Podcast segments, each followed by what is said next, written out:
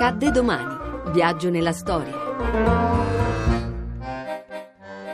18 settembre 1942 nasce Gabriella Ferri. Sono un clavo perché è divertente, perché sono malinconica e allegra.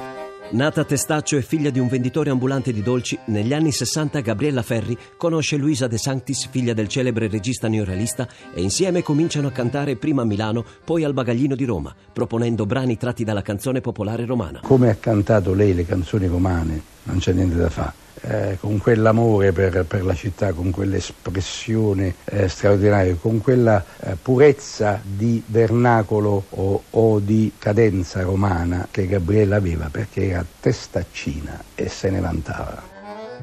Con il successo arrivano anche le apparizioni in televisione dove il temperamento teatrale della Ferri trova l'evoluzione ideale, con programmi indimenticabili come Senza rete e Dove sta Zazà. Gammasella gnorno gnorno. E leva da gammasella la gammasella gnorno gnorno. Se non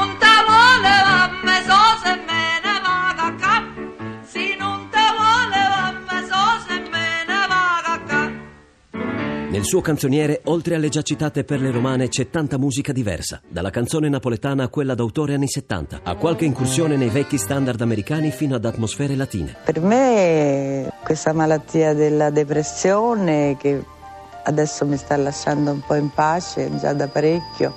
Speriamo che non si affacci più al mio balcone. Una, io che faccio la sfrontata, tendo alla malinconia, sono una malinconica, non sono una tutta effervescente. Poi davanti agli altri per farmi coraggio faccio un po' la buffona. La fine è nota segnata dalla caduta dal balcone di casa vicino Viterbo, forse provocata da un malore causato dai farmaci che usava da tempo per combattere il brutto male. Voce tormentata e struggente, sguardo fiero e penetrante, occhi grandi e bistrati, Gabriella Ferri era talento, passione e autentico anticonformismo.